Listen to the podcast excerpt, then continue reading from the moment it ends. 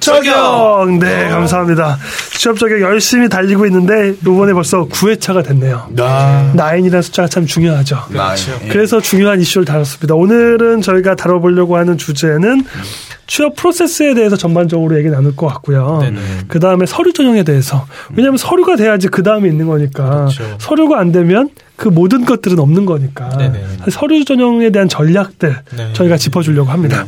이렇게 아니, 뭐, 네. 뭐 우리나라의 그 뭐 대기업이었던 S 기업에서 사실 서류 전형 없앴다가 다시 이제 부활하지 않았나요 이번에? 서류 전형을 없애지는 않았는데 일부 자격 조건에 있어서 어떤 네네. 계층한테는 네네. 서류 전형 없이 바로 할수 있겠다 이런. 제공 아, 가끔씩 예, 예. 있는데 네. 네, 전면적으로, 아예 없어 전문적으로 예. 없앤 적은 없습니다. 아 그런가요? 네. 어, 그래요.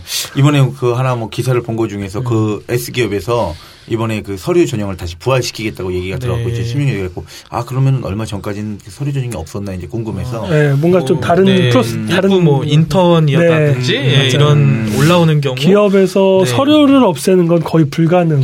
네, 그럴 수가 없을 것 같습니다. 제가 볼 때는. 그러면 지금 이렇게 얘기하고 있는 저는 이제 잡놈 1을 맡고 있는 하재웅이라고 하고 네, 대학교에서 진로 개발 강의를 하고 있는데 서류 전형 관련돼서는 어 그냥 이렇게 이것 지원에 대한 경험 자체가 많기보다는 어떻게 보면 책을 쓰고 이렇게 하면서 서류를 많이 만져봤다 뭐 이런 책을 쓰면서 뭐 이런 정도의 근데 여기선 제가 책을 제일 많이 써본 것 같아요. 네한 다섯 권 정도 어. 번역서나 이런 거 다 포함해서 하면 그 정도 이상 되니까. 아 책을 다섯 권 정도 지금 출간하신 거예요? 네 출간하고 뭐 번역서도 있고 음. 그 다음에 공동 저자가 대부분이긴 하지만 아. 네두 명이 또 세 명이 또 여섯 명이 이렇게 아, 아, 공동. 저자로 같이 네 네. 예. 음, 저- 그렇습니다. 예. 네. 자, 두 번째 그럼 제 소개를 좀 드리도록 하겠습니다. 아, 일단은요, 아, 오늘 뭐 주제가 또 서류 전형입니다. 아, 그래서 사실은 저는 뭐 이렇게 서류 전형 이렇게 많이 뭐 이렇게 제가 이렇게 넣거나 이런 경우는 사실 좀. 공채 볼 때도 어쨌든 그 개그맨 공채 같은 거볼 아, 때도 서류가 서류 있죠. 있긴 예, 하죠. 있, 있지요. 그러니까 가장 중요한 게 무조건 아, 그러니까 우리나라는 거의 뭐 있다고 보시면. 그러니까 네. 서류를 넣어야 되니까. 네네. 아, 그래갖고 뭐다 넣기는 하는데 사실 이제 저희 같은 경우에는 제일 중요한 게 이제 사실 실기로 그쵸, 들어가니까 실기죠. 예, 얼마만큼 잘하는가. 이제 그쪽에 좀 포커스가 맞춰져 있고 서류에서 거르기는 거릅니다. 근데 음. 요즘 추세가 정말 많이 바뀐 것 같아요. 제가 이제 그 볼 때만 해도 2004년도 당시에 이제 준비할 때만 해도 사실 많이 걸렀어요. 예, 뭐 법학이라든가. 아, 아예 안 아, 됐어요. 전공. 네, 그러니까 어. 서류에서 걸러버리죠. 그러니까 아. 에이 이게 뭐야? 아. 얘가 왜? 뭐 이제 그러니까 장난으로 뭐 아이 굳이 이런 친구들이 그러니까 거르는 경우들이 있어요. 그러니까 어, 씨알이도 안 먹힐 것 같은 음. 친구들 이제 뭐 이렇게 해가지고 거르는 경우들이 있기는 한데 뭐 그런 경우를 제외하고서는 어, 대부분 이제 많은 기회를 또 부여받아서 음. 하기도 하고 뭐 이제 이렇게 하고 그다음에 이제 뭐 KBS 리포터라든가 이제 이런 거 할 때도 서류 전형이 좀 필요하죠. 근데 그때는 이미 뭐 제가 방송을 해서 이제 경력직으로 이제 들어가는 그렇죠. 거라 네네네. 대부분 이제 경력직으로 갈 때는. 예, 그때 이제 서류인데 이미 이제 어느 정도 얼굴이 알려져 있는 상태에서 이제 가는 경우가 형식적으로 서류는 넣고 예, 그냥 넣고 그러니까 대부분이 우리나라가 또 그런 경우들이 좀 또 많이 있는 것 같아요. 보면 은 실제로 또 업계마다 게. 좋은 업계들은 네. 대부분 다 경력직을 선호하고 검증된 사람을 쓰기를 원하는 네, 그래서 것 같아요. 뭐 지금 이제 뭐 한 서른 넘어가서 서른 이제 뭐 이렇게 실무를 좀 경험하신 분들 같은 경우에는 아, 일을 하다 보면 이제 자기 라인이 생기잖아요. 그래서. 뭐 그런 부분에 있어서 어, 같이 이제 움직여지는 부분이 있기 때문에 아, 자기 소개가 갑자기 길어졌네. 아, 네. 어찌 됐거나 뭐 이런 부분들 오늘 좀 설명을 드리도록 하겠습니다. 예, 잡놈 투의 조찬호입니다. 네. 반갑습니다. 네, 맞습니다. 박수 한번 부탁드립니다. 분위기 메이커 있죠. 어, 저는 서류를 학부 때 거의 한 140개 넘게 작성을 했었지요. 그 중에, 만, 저는 운이 좋은 케이스여서 서류도 많이 합격을 했었습니다. 그런데 항상 말씀드렸다시피 저는 지방대 출신에, 어, 토익도 없는, 네, 그런 환경에 있었기 스토리가 때문에. 명확하시네요. 네. 그랬었기 때문에 서류를 저는 잘 씁니다. 네, 저는 이건 하나 말씀드릴 수 있어요. 어, 남들보다 다르게 또 튀게 임팩트 있게 작성하는 능력을 약간은 가지고 있는 것 같아서 그만큼 계속 지금도 서류를 네, 점검해주고 계시기 그렇죠. 때문에 많은 서류를 네. 본 사람이 잘 보일 수밖에 없을 것 같아요. 네, 저번 주에도 취업 스터디 때문에 하루에 44개 항목을 제가 눈 빠지게 봤었습니다. 첨삭까지 다 해주고. 음. 네, 그래서 서류는 항상 접하는 것 같아요. 취업을 하고서라도 네, 인사과에 있었기 때문에 계속 있었던 것 같습니다. 오늘 많은 도움이 되어 드릴 것 같아요. 아, 김현재입니다. 감사합니다. 아, 네. 반갑습니다. 오늘 뭐 실질적으로 가장 또 많은 부분들에 대해서 도움을 주실 것 같네요. 네, 핵심적인 팁, 예. 꿀팁이라고 보통 하죠. 네, 사실 네. 이제 뭐 방송이 이렇게 나오기 시작을 하면 올라가면 많은 분들이 아마도 좀 문의가 오지 않을까 네. 사실. 네. 섭외하고 싶어가지고. 예, 그렇게 해서 뭐 메일이라든가 사실은 사실 이런 거 좀 사실 실시간으로 네. 우리가 이렇게 공유하면 아프리카 TV는 좀 그런 게 또 가능하잖아요. 네. 사실 열어서 이제 바로바로 이제 이렇게 못하는 게 조금 아쉽네요. 네. 오늘 같은 경우에는. 예. 그러면 오늘 게스트분 간단하게 소개 부탁드립니다. 지난 회에도 출연하셨었는데 네. 올해도 또 힘들게 오늘도 네 나오셨습니다. 예, 저번에 이어서 출연하게 된 중앙대학교 경제학과 재학 중인 윤성열이고요. 네. 어, 이제 현재 지금 상반기 지금 준비를 하고 있고 네. 이제 실질적으로 이제 서류 전형에 대해서 이제 쓸 네. 때문에 이제, 이제 현실에 닥친 사람의 입장에서 네. 뭐제 감정이나 뭐 현실 어떠한지 그런 것들에 대해서 조금 준비 과정 이런 것들에 대해서 말씀을 드릴 수 있을 것 같습니다. 예. 그러면 단도직입 적으로 어쨌든 그 전반적인 프로세스는 이해하고 계시죠? 취업 준비생의 입장에서 취업의 프로세스 어떻게 알고 계신지 단도직입적으로 제가 질문 드려도 될까요? 취업의 프로세스 제가 알기로는 이제 네. 대기업 전형 있고 네네. 중소기업 전형이 이제 따로 있는데 네네. 어 대기업 전형에서는 이제 인적성 검사라고 네. 이제 그 인성과 적성을 이제 평가하는 항목이 대부분 들어가는 네. 걸로 알고 있고 중소기업에서는 제가 알기로 서류하고 이제 실무진 면접 그리고 네. 임원진 면접 다음에 이제 신체 검사 등등으로 이어지는 뭐 네. 대기업 같은 경우는 네. 그 인적성 검사가 네. 다 따로 추가가 됐다는 스터디에서 공부를 열심히 하셨나 봐요. 네. 스터디에서 이렇게 얘기되고 있는 거 맞죠? 네, 그럼요. 네. 요거 말고 또 추가해줄 만한 프로세스, 전반적인 뭐, 프로세스. 똑같습니다. 네, 거의 이 정도라고 네. 이해하면 음, 좋을 것 같아요. 네네. 근데 이게 사실은 학생들이 잘 취업에 경험이 없는 친구들은 잘 모르는 게 뭐냐면 다 연결되는 줄 알아요. 어떤 게 그러니까 말씀이세요? 이게 예를 들면 서류, 네. 그다음에 뭐 실무 면접, 임원 면접이 다 비슷비슷하게 연결되는 줄 아는 경우가 있더라고요. 네. 근데 이게 정확히 구분해야 될 거는 어쨌든 연결되는 부분도 있지만 구분되는 부분도 명확히 그렇죠. 있잖아요. 포인트가 다 왜냐하면 서류에서 되기 위해서는 왜냐하면 서류는 얼굴 보고 뽑거나 말하고 네. 뽑는 게 아니라서 네. 서류 자체를 보고 뽑잖아요. 네. 그러면 서류가 어쨌든 돼야지 그 다음 기회가 있는 건데 네네. 서류에 되기 위한 전략들이 명확하게 있는 것 같고요. 또 실무진 면접이라고 하면 이걸 따로 둔 이유가 명확하게 있지 않습니까? 그렇죠. 실무진들이 보는 관점이라는 게 명확하게 있는 건데 그다음에 또 임원진 면접이라고 하는 것도 임원진들이 보는 관점이라는 게 다릅니다. 명확하게 있는데 네. 이걸 잘 모르더라고요. 네네. 그 부분에 대해서 좀 설명을 해주시죠. 네, 쭉 한번 읊어드릴게요. 네네. 네네네. 처음에 우리가 서류를 지원을 할 때 뭐 중소기업이든 아니면 대기업이든 전부 다 똑같이 이력서라는 걸 내게 됩니다. 네. 여러분들이 아시는 그 주어진 틀에 사진도 넣거나 아니면 요즘 외국계는 빼기도 하고요. 어, 이런 기본적인 인적 사항과 학력은 어디 나왔는지 또는 군대는 어디 갔다 왔는지 이것도 역시 뭐 학력 같은. 경우는 빼는 경우도 생겼죠. 네, 그렇죠. 블라인 테스트라고 네. 해서 최근에는 네. 많은 부분 개인 정보에 대해서 어 뭐 따지지 않는 경우, 스펙에 대해서 따지지 않는 경우도 있지만 네. 일단 대부분의 기업에서는 아직 이력서 폼을 사용하고 있습니다. 네. 그래서 이력서가 있고 서류에는 두 번째가 자기 소개서라고 불리는 것들이 있죠. 네. 자소서라고 네. 자소서라고 줄여서 네. 주어진 질문에 따라서 또는 또 이것도 자유양식인 경우도 있습니다. 네. 커버레터라고 하는 그런 주어진 질문이나 아니면 내가 원하는 질문에 대해서 나를 어필하는 그 형태를 자기소개서라고 하고요.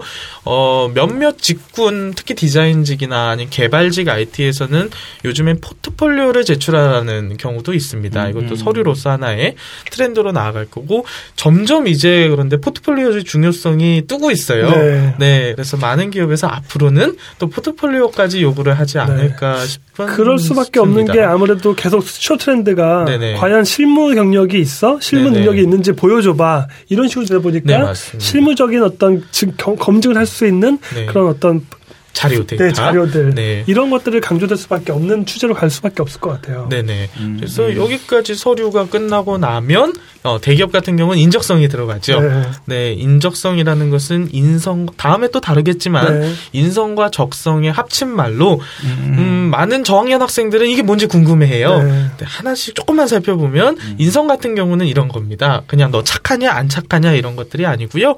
하나 예시를 들어드릴게요. 어, 네가 회사에 근무하고 있다. 어, 네 직속 상사 A 대리와 다른 팀의 상사 B 과장이 서로 다툼을 하고 있다.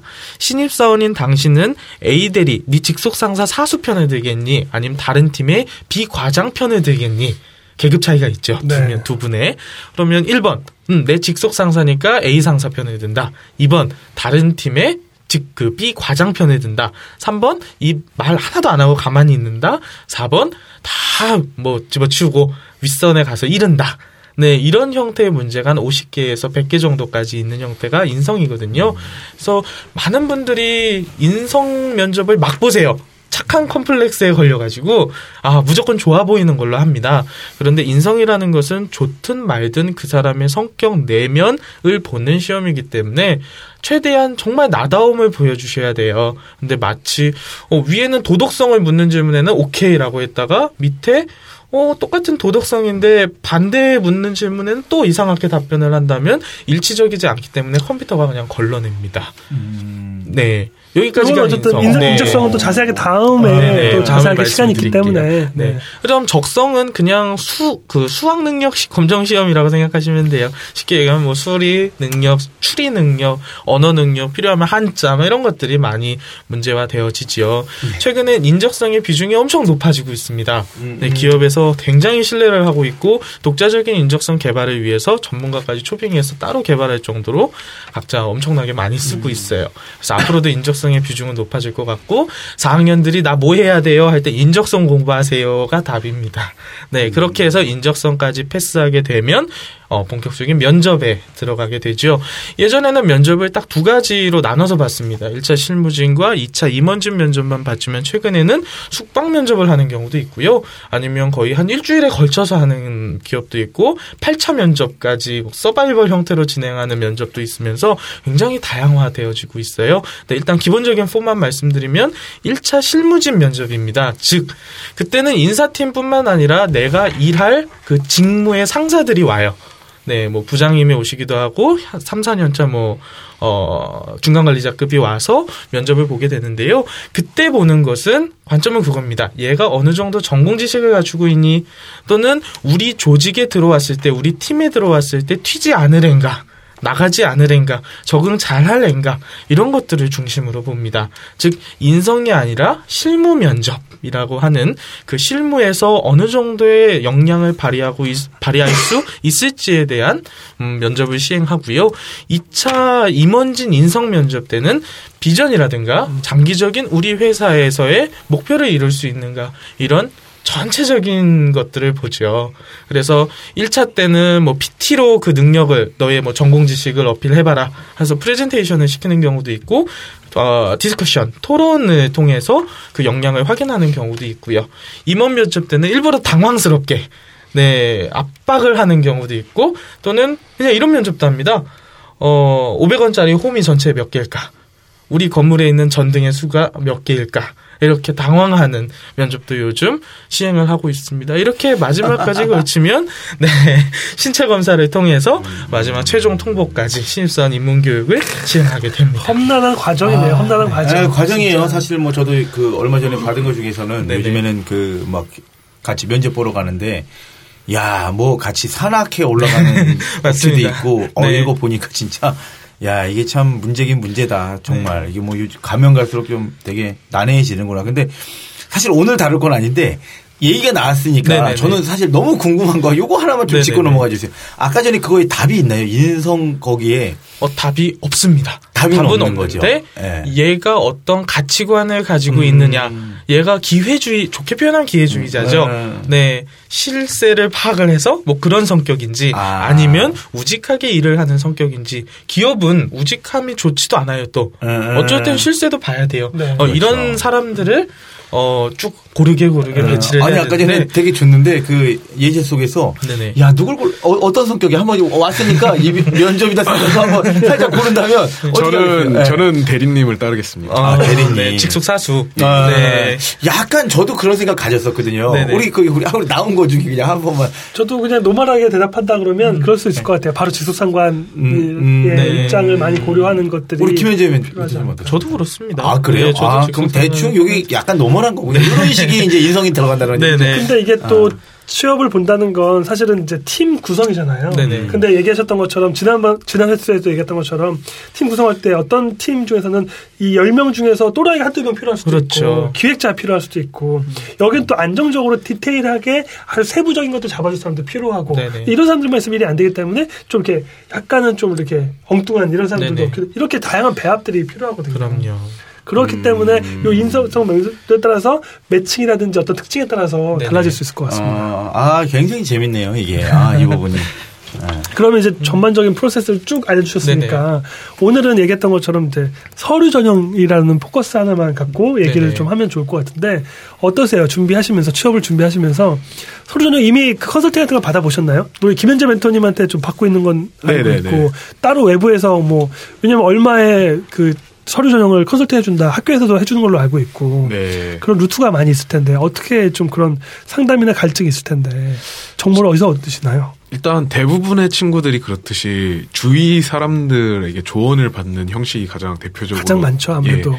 그러니까 주위 사람이라면 누구를 친구 친구나 이제, 선배. 예, 뭐 선배나 아니면 예, 뭐, 예. 이제 여자 동기 뱃살 같은 바로. 경우는 이제 조금 더 일찍 경험하는 경우가 있으니까 개인의 인맥에 따라서 차이가 많을 것 같아요. 네. 근데 뭐 예, 주변 학교 친구들이 제일 대표적일 것 같아요. 그게 가장 신속하고 또 이제 그냥 빠른 대답을 이제 찾아주긴 하지만 이제 정확하지 않기 때문에 맞아요. 전문가의 이제 조언이 필요할 때는 저희 학교 같은 경우는 이제 인재개발원이라고 네. 이제 좀 지원을 해주는 곳이 있는데 네. 거기에 가면은 이제 자신이 어떤 능력이 필요한지 어떤 직무를 선택하는 것이 바람직하다고 생각을 하는지 조언을 해주고 그런 것도 한번 컨설팅을 받아본 적도 있고요. 네. 네, 그런 다양한 경로를 통해서 정보를 접하게 되는 것 같아요. 각 대학마다 취업 지원팀이라고 하는 부분 부서가 있어요. 네. 어느 대학이나 있습니다. 아. 전문대든 4년제든 상관없이 어느 대학이든 취업 지원팀 또는 뭐 인재개발원 또는 뭐 다양한 이름으로 그렇게 불립니다. 그런데 학생들이 그곳을 찾아가는데 겁을 먹어요. 그렇죠. 혼날까봐. 혼난다는 느낌이 강해서 그리고 내가 누구한테 이걸 평가받는다는 느낌이 무섭다고 표현을 하더라고요. 그런데 저도 옛날에 그랬지만 그냥 찾아가는 거예요 처음엔. 왜냐하면 정보를 누가 줄, 생, 줄 사람이 인터넷밖에 없었으니까 저도. 그러면 그나마 나보다 전문가인 그런 분들을 찾아가는데요 재밌는 거는 그분도 한 세네 분씩 계시면서도 첨삭하는 포인트가 다 다릅니다 음. 네, 다 어디가 지적 지적되는 포인트가 다 다르다 보니까 그러면 어떻게 해야 되냐면 인재개발원에 있는 선생님들을 내가 쓴 자기소개서를 가지고 한 분씩 다 가봐야 돼요. 어, 그럼 어. 지적하는 포인트가 다 다르거든요. 아, 그치요, 그치요. 네. 보는 게 다르니까. 예, 느낌이. 그러면 그것들을 취합을 해서 음. 어 다시 정리를 해서 한번 써보는 게 좋아요. 그 지금 취업에 대해서 얘기하고 있지만 취업의 종류나 이런 게 너무 어마어마하게 많잖아요. 네네. 직군도 다양하고. 음. 근데 사실은 취업도 다양할 수밖에 없는 건 그만큼 사람들을 어떻게 보면 최고를 뽑는 게 아니라 네네. 최적합한 사람을 뽑는 거잖아요. 그렇죠. 근데 그 최적합한 기준은 그 있는 내부의 사람들이 어떤 관점이냐에 따라서 차이가 있는 거기 때문에 네네. 그런 관점에서 본다 그러면 과연 거기에 맞춤형으로 뭔가 준비되려면 다양하게 어쨌든 좀 더 이렇게 피드백이나 아니면 어떤 조언을 들어보는 건 굉장히 네네. 중요할 것 같습니다. 네네. 맞습니다. 네. 그러면 그 주변에 이렇게 얻는 것 말고 또 어떤 궁금증이나 이런 게 있으세요? 서류 네, 서류 관련돼서. 그러니까 요새 사실 좀 트렌드가 바뀌고 있잖아요. 네. 요즘 좀 급변하고 있다고 생각을 네네. 해요. 탈스펙이다 뭐 하다 하면서 예전에는 약간 학점 위주 네. 그리고 약간 스펙 위주의 네. 이제 서류 통과가 이제 이루어졌다면 네. 요새는 이제 그런 기준의 가중치가 조금 떨어졌다고 이제 많이들 얘기를 하더라고요. 음. 네. 그래서 내가 이- 그 자, 자기소개서의 비중이 커졌다고 그러는데 아 그렇다면은 내가 어 가지고 있는 이 스펙들은 아예 쓸모가 없는 것인가 아니면은 음. 뭐 이 스펙들이 좀 가중치가 많이 낮아지는 것인가 사실 저는 제 입장에서는 그러면 더 좋기는 해요 그러면 조금만 자랑을 해주세요. 네. 본인의 스펙을 청취자분들도 알아야 되니까. 네, 네. 어느 정도의 남들이 얘기하는 그 학벌, 학점, 그 뭐 영어 되게 많잖아요. 그런 것들을 한번 말씀해 주시겠어요? 자랑할 수 있는 게 없어서 좀 섭섭 좀 저도 가슴이 아픈데요 아유 겸손하지 네. 말고 우리. 일단 예 저는 어 중앙대학교 이제 경제학과 네. 네. 이제 곧 졸업 예정이고요. 어 학점. 또, 네, 학점은 좀 낮아요. 몇 점 나오세요? 3점 초반 때 3점대 초반이시고 예, 예. 영어. 영어는 이제 토스 7이랑 이제 오케이. 다음 주에 오픽 보려고 그러고 토, 토익도 이제 다음 주 아 이번 주에 보기로 토익 보신 거 있으시잖아요. 아직 점수가 안 나왔어요. 한 달 한달 음. 걸려가지고 아, 토익 최근에 보신 거 몇 점 나오셨어요? 토익 그게 처음이에요. 그 어. 이번 달 본 게. 대충 모의고사 보시면 얼마큼 나오세요? 청취자분들이 알아야 되니까. 그랬어요. 저도 이제 이게 그 speaking 같은 경우는 자신이 있지만 이제 네. reading이나 뭐 그런 거에 조금 떨어져가지고 한 900점 좀 안 나오지 않을까. 네, 895 남짓 네, 내외로 900점 내외로 일단 900 이상 목표를 네네. 하고 공부를 하고 있고요. 음, 어, 자격증. 자격증 운전면허 자격증 운전을. 운전면허로 맞아요. 있고 해외 경험? 해외 경험은 이제 그 홍콩에서 이제 네. 4살 때부터 8살 음. 그리고 열 어, 5살부터 18살 오케이. 이렇게 두 번 수상 경험? 수상 경험은 이제 그 캠퍼스 CEO 창업 대회에서 음. 이제 우수상을 받은 경력이 있고요. 오케이. 그다음 또 뭐가 있죠? 인턴 경험이요. 인턴 경험 없습니다. 본인은 본인에 대한 외모를 어떻게 생각하세요?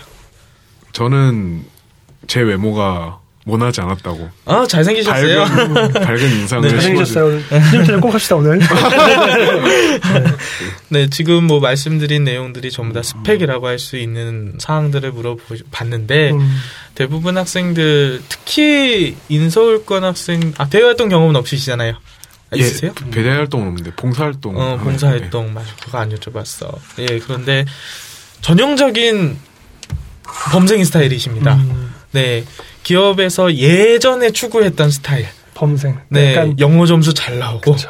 네. 해외 있고. 어쨌든 3.0 네. 이상 기본적으로 되고. 네, 중국어도 좀 되실 거고, 네. 네, 홍콩어, 광동어도 조금 되실 거고, 아무래도, 그쵸. 네, 전형적인 예전에 대기업에서 원했던 이제 다양한. 상이지요. 네. 네, 그런데 최근 스타일이 바뀌면서 모든 관점들이 전부 다 조직 내에서의 어떤 경험치, 결과물, 실적, 성과들을 유- 요구하다 보니까 어, 자기소개서 멘트를 보시면 사실 쓸 소재가 그렇게 많으시지 않을 거예요. 네, 맞아요. 네, 저는 항상 자기소개서 학생들한테 연습을 하라 했을 때 S K 그냥 이름 얘기하겠습니다. 네. SK 자, SKT 자기소개서를 기준으로 써보라고 해요. 왜냐하면 가장 음, SK의 그 인재상이 도전이고 창조고 열정 이렇다 보니까 가장 조직에서 그런 즉 학교 생활 안에서 했던 경험으로는 절대로 쓸 수 없는 자소서입니다. 항목들을 보시면 총한 다섯 개 정도 나오는데 진짜 이거는 와 얘네들은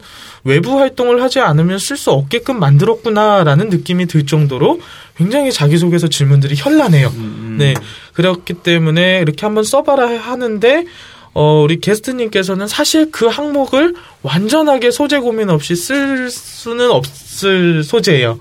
네, 홍콩에서의 경험으로 뭐 고난과 역경 한번 자기소개서 채워보고 옷장사 했던 걸로 특별 경험 채워보고 그럼 나머지 실패 극 뭐 이런 경험을 어떻게 채워야 되지 이런 고민을 할 수밖에 없는 거죠. 즉 저학년 친구들이나 아니면 3학년이나 4학년 1학기까지 되는 친구들도 어떤 조직 안에서 내가 어떤 역할을 다해서 성과를 내본 경험이 지금은 필요합니다. 왜? 자기소개서를 쓰기 위해서요. 수만 대외활동 파트에서도 잠깐 말씀드렸지만 왜 대외활동을 해야 돼요? 꼭 필요해요? 라고 묻는 친구들이 많아요. 되게 많아요. 그런데 대외활동은 자기소개서를 쓰기 위해 또는 면접 때 나를 어필하기 위해 가장 좋은 사례예요. 네, 그런 것들을 어필을 하는 데 있어서 그래서 가장 굵직굵직한 대외 활동 한 두세 개 정도는 해라. 직무에 관련된 것들을 이라고 말씀을 드리는데 사실 그런 외적인 활동은 상대적으로 덜 하셨기 때문에 티를 내는 데는 힘들 수 있는 거죠. 서류에서. 아, 네, 굉장히 좋은 얘기 많이 해주신 것 같아요. 아, 지금 뭐 들은 것 중에, 아, 진짜 이게 basic이에요, basic. 그리고 서류에 관해서는, 아, 우리 김현재 멘토님께서 굉장히 좋은 얘기를 좀 많이 해주신 것 네, 같아요. 정성 있으시니까. 아, 저 같은 경우는 좀 사업을 일찍 하다 보니까 이력서를 굉장히 많이 이제 보고서는 이제 캐치하는 걸 하고 있죠. 사실상, 아, 제가 뭐 입시학원에 있을 때도 한 20명 가량 되는 선생님들을 다 제 손으로 뽑았습니다. 일단은. 그래서, 음, 뭐 직접적으로 일단은 자기소개서 이제 올려놓고 복귀 시작을 하면 뭐 대기업뿐만 아니라 아 아마 저는 이제 뭐 제가 이제 뭐 대표의 입장으로 이제 자기소개서를 보기 시작을 하는데 가장 먼저 일단 걸러내는 것 중에 하나가 뻥인 거. 음. 일단 이걸 찾아요. 일단은 음. 기가 막히게 알아요. 그러니까 네. 이게 본능적으로 아, 뭐, 뭐 자기 어딜 갔다 와서 어딜 갔다 왔고 이러는데 일단은 그게 진실성이 떨어진다고 생각되면 일단은 먼저 아, 이 사람은 연락하지 마. 일단 안 될 것 같아. 그리고 이 사람 이런 사람이 왜 이런 느낌이 많이 들어요. 야, 이렇게 잘해? 아, 아, 얘, 야, 얘는 오지 말라 그래. 그러니까 이제 본능적으로 왜냐하면 아닐 것 같은 느낌이 드는 거예요. 그러니까 어, 제가 그거는 어, 한번 뭐 제가 뭐 검색해 보시면 아시겠지만 한국경제에서 제가 이렇게 인터뷰한 기사가 좀 난 적도 있는데 아, 거짓말을 하지 말아라. 일단 자소서 할 때. 왜냐면 마이너스거든요, 사실. 면접 때 다 걸려요. 그리고 일단은 그게 이렇게 막 부풀려 갖고 하는 경우, 그러니까 스토리텔링을 하라고 그랬더니 어 자기가 이제 상상력을 발휘해서 스토리텔링을 막 하다 하는 친구들이 있더라고요. 근데 그런 것들은 좋은 도움이 못 되고 그다음에 제가 일단 뽑을 때 중점적으로 보는 것 중에 하나가 음 요즘 좀 달라진 게 정말 실패한 걸 봐요. 네, 예. 실패한 걸 많이 예, 보죠. 아까 전에 김현재 멘토님도 해주는데 아 자기 뭐 뭐든지 다 잘한대. 자기 뭐 어른할 때부터 뭐 반장에 뭐 대외 활동 이렇게 많고 야 이렇게 잘해? 그 우리 학원에 가서 정말 잘할 수 있을까? 응? 뭐 어제 만나봐야 알겠지만 서류에서 보면은 이게 없는데 사실은 자기는 이런 거를 사실 견디고선 이렇게 이렇게 해왔다라는 게 사실 그런 것들이 조금 더 되게 진실적으로 다가오거든요. 네네. 살면서 고민하잖아요, 사실상. 그 어떠한 이 사람이 어떤 걸 갖고 있는지 서류에서도 그게 보여져야 되는데 그래서 일단은 어, 말한 대로 그런 것들이 보여지는 것들은 저도 인간이지만 관심이 일단은 가요. 그 다음에 스펙을 아까 전에 뭐 요즘은 많이 안 본대라고 얘기를 하지만 저는 이런 얘기를 많이 해요. 자기가 만들어 놓은 거 스펙 또한 자기의 노력이거든요. 저는 그래서 그게 얼마나 부합되는가를 봐요, 사실. 우리가 영어 선생님 뽑는데 아, 영어 성적이 좋지 않은 사람을 뽑을 수는 없잖아요. 그 이 사람이 만약에 해외 가- 연수를 갔다 왔대. 이러면 야, 기간이 얼마나 되는지부터 확인한단 말이죠. 그러니까 얼마만큼 이 사람이 직무에 쓰일 수 있는가를 나타내 주는 게 빠른 시간 안에 스펙이에요. 그러니까 아까 전처럼 만들어서 넣는 게 뭐 이걸 뭐 쓰면 좋을까 안 좋을까가 아니라 있는 건 다 쓰는 거예요. 그걸 내가 만들기 위해서 얼마나 노력을 했습니까? 대신에 그걸로 인해서 어떻게 자기가 하고 어떤 생각을 갖고 그걸 만들었냐가 중요한 거지. 그 다음에 지금 듣자마자 그 소- 스토리텔링 서류에서 들어가는 거 얘기를 했는데 저 같은 경우에는 이러면 처음에 딱, 어, 눈이 좀 가요. 본인의 이력을 쭉 들었을 때 딱 끌리는 게 몇 가지가 있어요. 홍콩 생활을 했었잖아요. 아버지와 같이 그렇게 갔었다. 그러면 그, 그 얘기에 지- 집중적으로 좀 뭔가에 대해서 써야 되는 거예요, 사실상. 그렇죠. 예, 그런 부분들이 벌써 딱 와닿아요. 그냥 그거를 하나의 에피소드로 그냥 끝내버리거나 아니면 그렇게만 기, 기술하고 끝나버리면 의미가 없어요. 살지 않죠. 예, 살지 않아요. 개인의. 어떤 정체성이나 특성이 잘 드러나지 않는. 그렇죠. 그거는 나중에 서류에서도 문제가 되지만 나중에 면접에 가서도 궁금하거든요. 음. 본인이 뽑을 때 본인의 이야기잖아요. 근데 거기에 대해서 분명히 많은 사람들이 질문을 할 거라고. 왜냐하면 내가 들었던 것 중에 제일 이제 본인한테 궁금했던 건 그거야. 그러면 어 7년을 살았대. 그것도 홍콩이야. 네. 홍콩에 어떻게 가게 됐는지 당연히 물어보겠지. 가서 넌 뭘 하게 됐는지. 그 다음에 가서 익혀갖고 왔는데 거기서 정말 그냥 말하기를 잘합니다. 그냥 토익 speaking 7입니다. 요즘 토익 speaking 7은 많거든요. 그러면 어떤 걸 실무적으로 잘할 수 있는지 거기에 대해 있는 게 다른 사람들 우리가 생각하지 못한 거에 어 좀 재미있을 수 있는 어 이런 사례들이 들어가 있을 거예요. 네, 7년이라는 맞아요. 시간 동안 분명히 있을 겁니다. 그래서 어찌됐거나 제가 김현재 멘토님 들으면서 저는 또 그냥 대표해준 입장에서 많은 것들을 받아본 것 중에 이런 것들이 좀 경쟁력이 되지 않을까. 이렇게 한번 제가 조언을 좀 그래서 던져드립니다. 적절하게 얘기했던 것처럼 그 왕따 당했던 얘기도 포괄할 아, 수 있을 아, 것 같고 그래요. 맞아요. 그 왕따를 어떻게 극복했냐면 저 비트박스를 통해서 했습니다. 좀 이렇게 메인 테마 같은 거 딱 연습해 갖고 비트박스 한번 또 보여주는 것도 그 적성도 아, 우리 그렇게 네, 방법도 되게. 많아요. 왜냐하면 준비를 한다라는 건 이런 거거든요. 그러니까 이, 지금 이 나눴던 얘기들이 사실 저는 커리큘럼으로 따지면 되게 비싼 커리큘럼이라고 생각을 해요. 왜냐하면 저는 또 면접 쪽에서 전문가기 때문에 사실상 하 교수님이 말한 게 맞거든요. 어떤 질문이 올지는 모르는데 그 사람이 궁금하고 자기에 대해서 실패했을 때 거기 갔을 때 뭐가 어려웠냐 이거예요. 그럼 왕따 당연히 궁금하거든요. 그리고 그런 것들이 약간 와닿는 게 임원 중에 기러기로 많이 보냈단 말이에요. 아니, 그러니까 이런 게 적정. 이런 게 저- 아, 이런 게 전략이에요. 왜냐면. 다들 뭐든 나랑 비슷한 게 어. 궁금하거든. 맞아요. 이게 갔을 때 어떻게 됐을까? 네. 어? 아버님은 어떻게 도와줬습니까? 네. 이게 하나의 전략이고, 그러니까 맞아요. 자기가 경험한 걸 우리가 끄집어서 미리 준비시켜 주는 거잖아요. 이거는 굉장한 사실 오늘 나왔지만 돈을 내뱉고 가야 돼.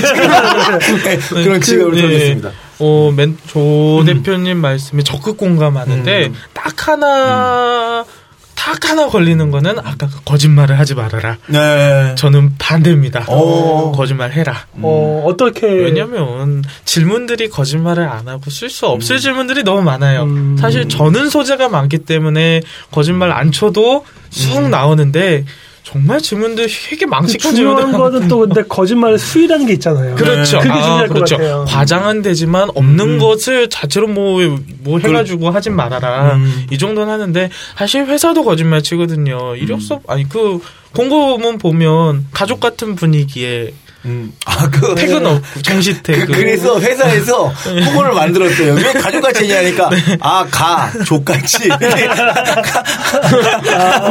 이게, 이게, 어찌됐거나. 아, 가, 족같이. 예, 가, 족같이 이랬고, 회사에서 어, 반박문을 냈어요. 왜 우리 회사는 이런 회사야. 네. 아, 이렇게. 웃자고 한 내용인데. 음, 네. 어, 아니, 왜냐면 다른 또 시선이 있을 수 있으니까. 네네. 예, 그게.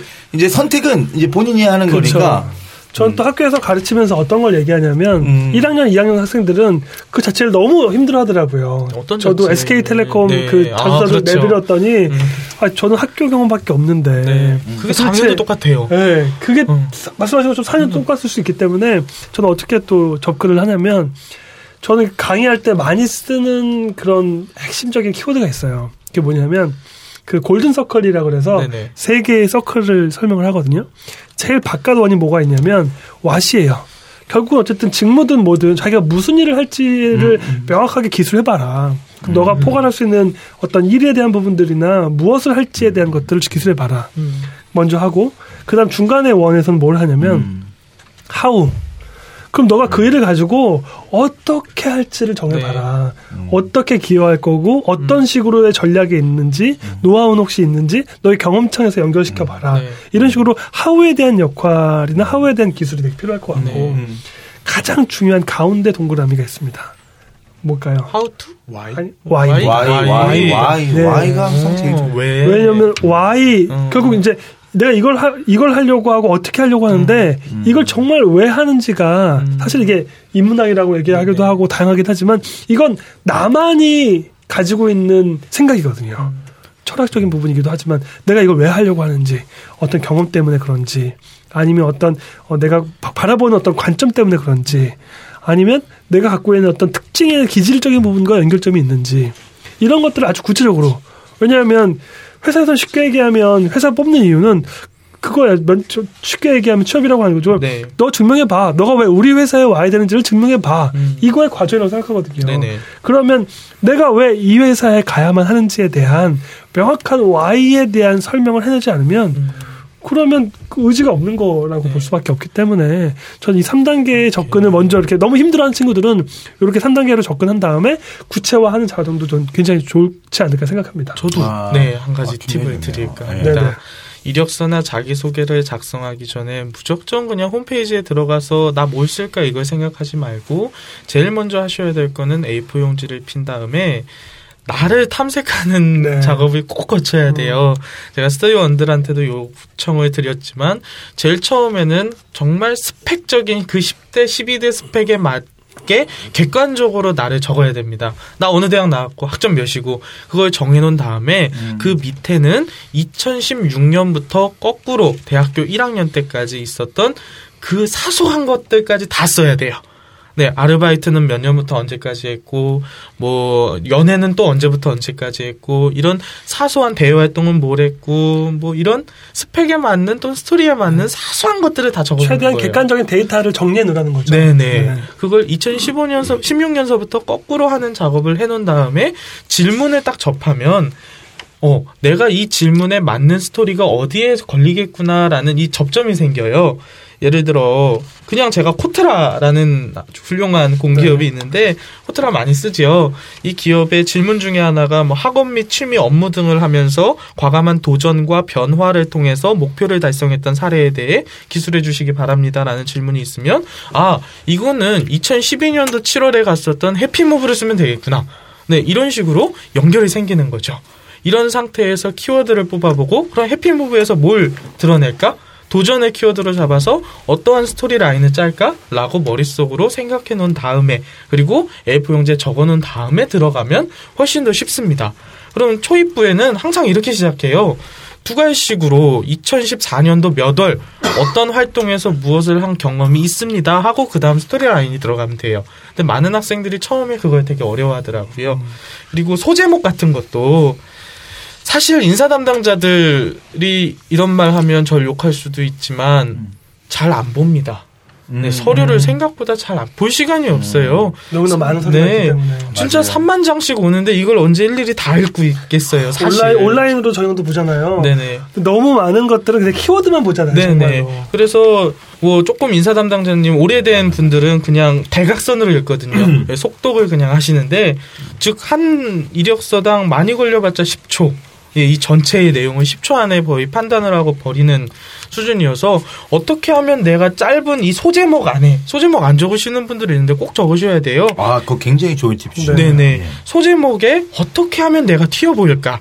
그래서 저는 따옴표를 많이 써요. 음. 꼭 어, 자기소개서라고 해서 그렇게 틀에 박히게 뭐 도전의 경험으로 뭐를 이루다 이렇게 꼭 써야 되나 재미없게 저는 항상 이렇게 쓰고 대화체 써가지고 쌍따옴표 붙여서 아 연재 씨 연재 씨 정말 일 잘하네요.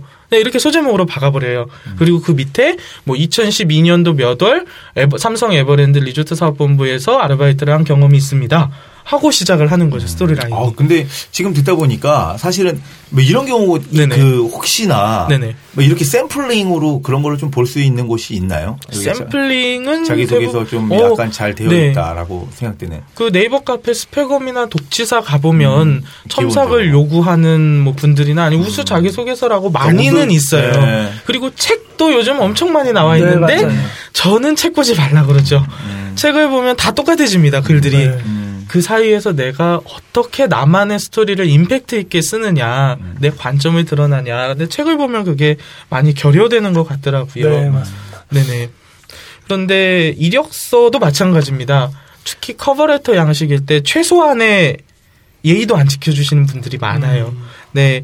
예를 들어 빈칸이 있을 때는 수상 경력에 내가 수상받은 게 없다 하면 그 빈칸에는 어 이거 표시를 뭐라 그러죠? 가운데 바. 가운데.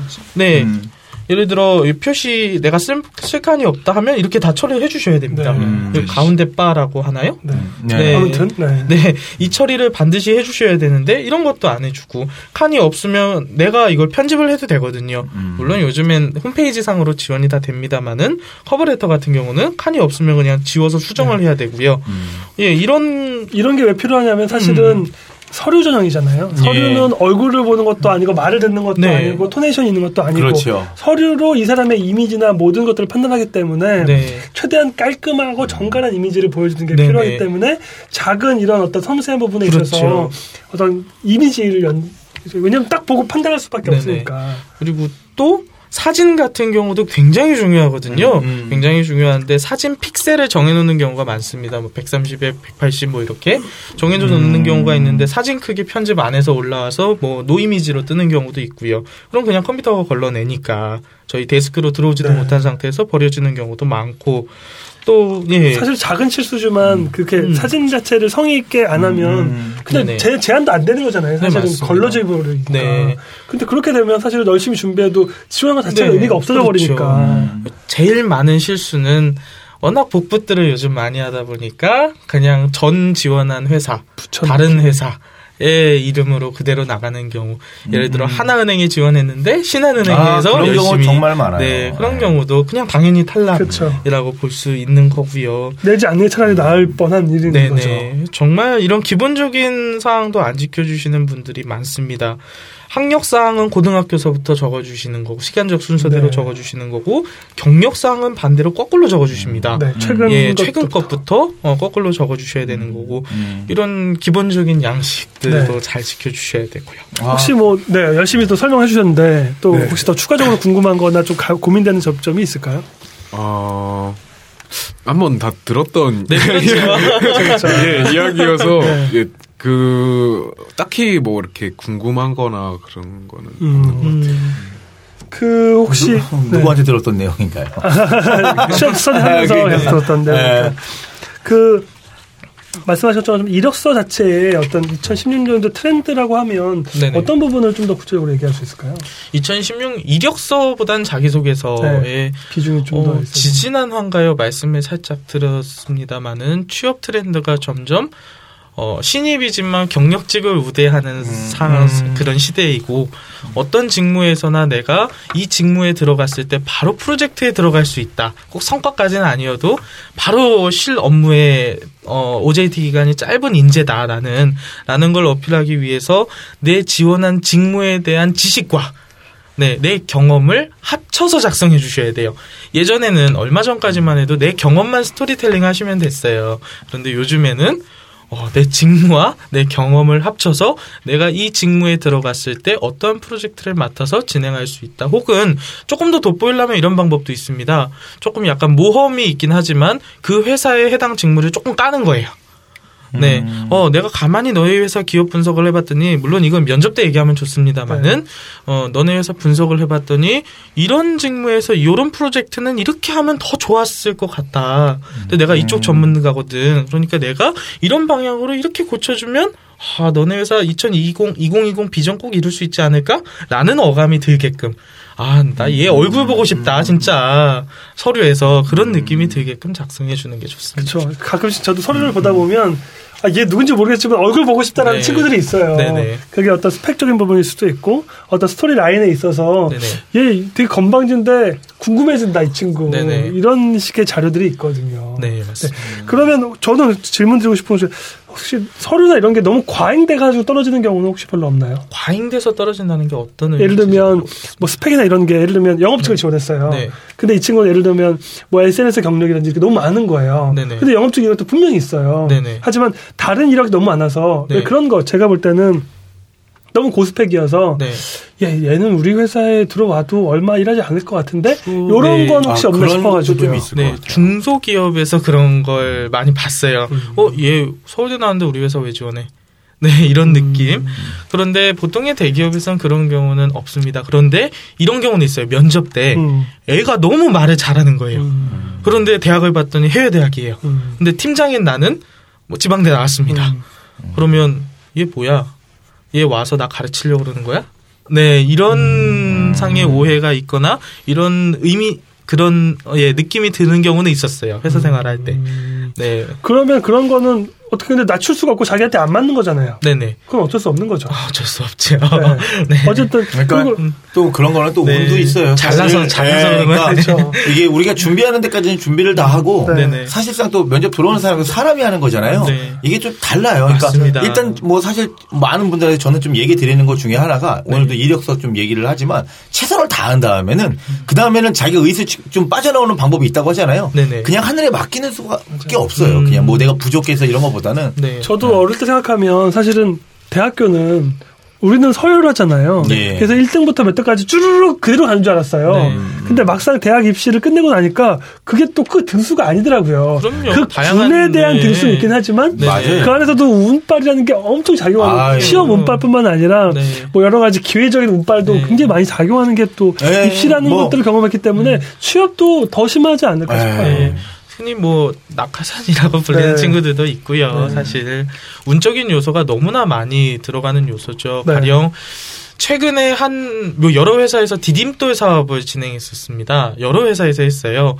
디딤돌 사업이란 게 뭐냐면 음. 그 대기업에는 항상 하청이 따라오잖아요. 네. 그런데 하청에는 상대적으로 사람을 구하기 어려우니 대기업의 네임을 빌려서 하청업체에 바로 인재들을 파견하는 걸 네. 디딤돌 사업이라고 하는데 그래서 실력이 좋으면 네네. 대기업에 올 수 있는 기회를 주겠다라고 그렇죠. 전제해. 주는 거죠. 네, 그렇게 해서 지난번에 채용을 진행했는데 제가 있는 학교에도 그 광고 나온 거 봤어요. 네, 엄청 네. 지원을 했거든요. 음. 그래서 면접방이 30개가 열렸습니다. 음. 근데 그날 스펙업 독지사가 난리가 난 게 어떤 방은 되게 시니컬했다 그러고 어떤 방은 화기애애했다 그러고 너무 분위기 좋았다 그러고 사실 운적인 요소가 되게 많이 작용을 한다라는 음. 거죠 진짜. 맞아요. 네, 그리고 또 사실은 왜냐하면 사람이 하는 것, 그 서류 전형도 마찬가지고 면접도 마찬가지고 사람이 하는 거다 보니까 음. 그 사람의 어떤 취향이라든지 특징이 또 있는 것 같아요. 네네. 저도 심사 같은 거 가거나 아니면 그렇게 면접 심사 같은 거 가면 거기에 따라서 사실은 제가 중요하게 보는 관점들이 있거든요. 그럼요. 저는 개인적으로 예를 들면 헝거리 정신을 강하게 봅니다. 정말 절실함이 있는가. 간절함. 음. 예, 간절함. 예. 전 이걸 되게 중요하게 저, 보거든요. 근데 저도 그래요. 모든 네. 분들이 그거는 되게 간절하게 보는 것 같아요. 근데 네네네. 열정이 그래갖고 뭐 어, 되게 간절해서 뽑아놨더니 위에 한간의 소리가 있어요. 그랬더니 야너 왜 그때처럼 그렇게 간절함이 없냐? 열정이 식었어요. 이랬다 근데 아뭐 다들 뭐 간절함은 사실 네. 첫 번째죠. 네네. 네. 네, 거의 뭐이 정도로 설명을 할 수 있을 것 네. 같아요. 그래서 뭐 서류나 자소서에 대해서는 좀 더 설명할 수 있는 것들은 없을까요? 어찌 됐건 네. 간에 자기 소개서를 쓸 때 많은 분들이 그 기업의 인재상을 보고 예를 들어 인재상이 열정이다라고 하면 저는 열정을 가지고 있습니다를 마구마구 어필을 하시지만 결론적으로 요즘에 인재상은 많이 죽었고요. 물론 인재상이라는 게 남아 있지만 어느 기업이나 인재상은 비슷비슷하고 그러면 그런 추상적인 단어를 내세워서 어, 어필을 하는 것보다 그리고 남들 다 하는 동아리 학교 내 동아리 또 되게 아르바이트도 많이 하고 그런 얘기를 써주시지만 그런 것보다도 최대한 나를 구체적으로 드러낼 수 있는 그리고 나의 역량을 정말 모든 걸 보여준다라는 느낌으로 적어주셔야 돼요. 근데 많은 분들이 아직까지도 저는 열정 있는 사람입니다. 그 이유는 어느 동아리에서 뭐 어떤 뭐 영어 선생님이 없어서 외국인 유학생을 불러다가 앉혀서 어 뭐 어떤 대회를 성공적으로 이끌었습니다. 이것마저도 사실 구체적이지는 않아요. 그쵸. 네. 그 정도 음, 하면 근데 자신의 그런 객관적인 것들을 알기가 어려운 것 같아요. 그렇죠. 저도 사실은 면접이라든 그 서류를 받아보면서도 느끼는 건, 야, 이 서류를 학생들이 좀 봤으면 네네. 바로 비교가 될 텐데 네. 이런 것들이 명확하게 있었고 면접도 마찬가지예요. 면접을 그런 받는 사람, 그러니까 하는 그 면접에 참가하는 사람이 아니라 면접관으로 앉아 보면 바로 비교가 돼서 보일 네. 텐데 그런 객관 작업에 대한 경험이 없다 보니까 자기가 다인 양. 아, 나는 되겠지. 네. 이런 생각으로 해서 고배를 마시다가 결국은 또 자존감이 또팍 꺾어져가지고 또 회복 잘 못하고. 네. 그렇죠. 경우 같이 있는 네. 것 같아요. 그것도 경험을 해봐야 된다고 생각을 해요. 네. 저희가 아무리 방송으로 이건 특히 귀로 듣는 청취기 때문에 아무리 이걸 고치세요라고 예- 말씀을 드려도 사실 불만을 가지실 분들이 되게 많을 거예요. 그런데 어 저한테 오면 달라져요. 네, 아 이렇게 쓰는 거구나. 이런 식으로 표현을 하는 거구나. 이걸 뭐 책도 많이 읽어 주셔야 되고 문단 구성도 중요하고요. 어디에 인터를 쳐야 되고 어디에 쉼표를 찍어야 되는지 이거 하나 하나가 디테일한 작업이 되게 중요한 부분이 자기소개서여서 사실 이 음성으로 전달드리기엔 한계가 있는 것 같아요. 맞아요. 그렇죠. 왜냐하면. 각자가 또 다르기 때문에 네네. 갖고 있는 이야기도 다르기 네네네. 때문에 맞아요. 그거를 끄집어내는 작업이 네. 필요하니까 전문가의 네네. 도움이 네, 필요하겠죠. 사실은 이게 방송이 올라가고 있으면 저희 커뮤니티 통해서 몇 분 선정해가지고 저희가 사례도 소개하고 그러면 좋죠. 또 그렇게 네. 저희가 또 빌딩업도 시켜주기를 약속했기 때문에 예. 그렇게 해줄 예정입니다. 예. 그렇게 되고 아까 또 얘기 나왔던 것 중에 하나가 뭐냐면 탈스펙이라고 얘기했는데 정말 이 탈스펙이 실제로 업계 얘기 맞냐 어, 라는 부분도 네. 명확하게 좀 짚고 얘기할 필요가 있을 것 같아요. 사실 기업에서 얘기 기업마다 확실히 다릅니다. 이거. 네. 예, 그래서 뭐 천편일적으로 말씀을 드릴 수는 없지만 어 90% 정도는 우리가 생각하는 스펙이 아직까지 있어요. 네. 네, 아직까지도 그런 예전과 같은 그런 커리큘럼으로 돌아가지만 네. 나아진 거는 그 10%만큼은 10%에서 20%만큼은 탈스펙으로 뽑는 것도 많습니다. 그 다시 정리하면은 90%라는 말은 그러니까 회사들 중에서도 90%도 있고 네네. 또 특정 회사에서도 90%는 스펙으로 뽑지만 10%는 특출반을 뽑는 경우도 있다라고 이해할 수 있는 네네. 거죠. 네. 네. 근데 또 어떤 기업에서는 정말 다 스펙 초월을 할 수도 있어요. 네, 정말 그렇게 할 수도 네. 있고. 그런데 그거는- 그런 기업 잘 못 봤어요. 그렇죠. 왜냐하면 리스크가 있잖아요. 네네. 그 위험 부담, 그 기업이 또 제일 무서워하는 게 한국에서는 특히 위험 부담을 되게 무서워해서. 리스크 관리. 네, 왜냐하면 스펙은 어쨌든 스펙 있으면 어쨌든 리스크는 없거든요. 네네. 만약에 잘못 뽑았어도 어 근데 스펙이 좋아서 뽑았다 그러면 말은 되거든요. 네. 근데 만약에 스펙 초월로 해가지고 뽑았어. 근데 얘가 사고 쳐. 그럼 물어보거든요. 너왜 뽑았어? 네. 아무것도 없는데 왜 뽑았어? 네네.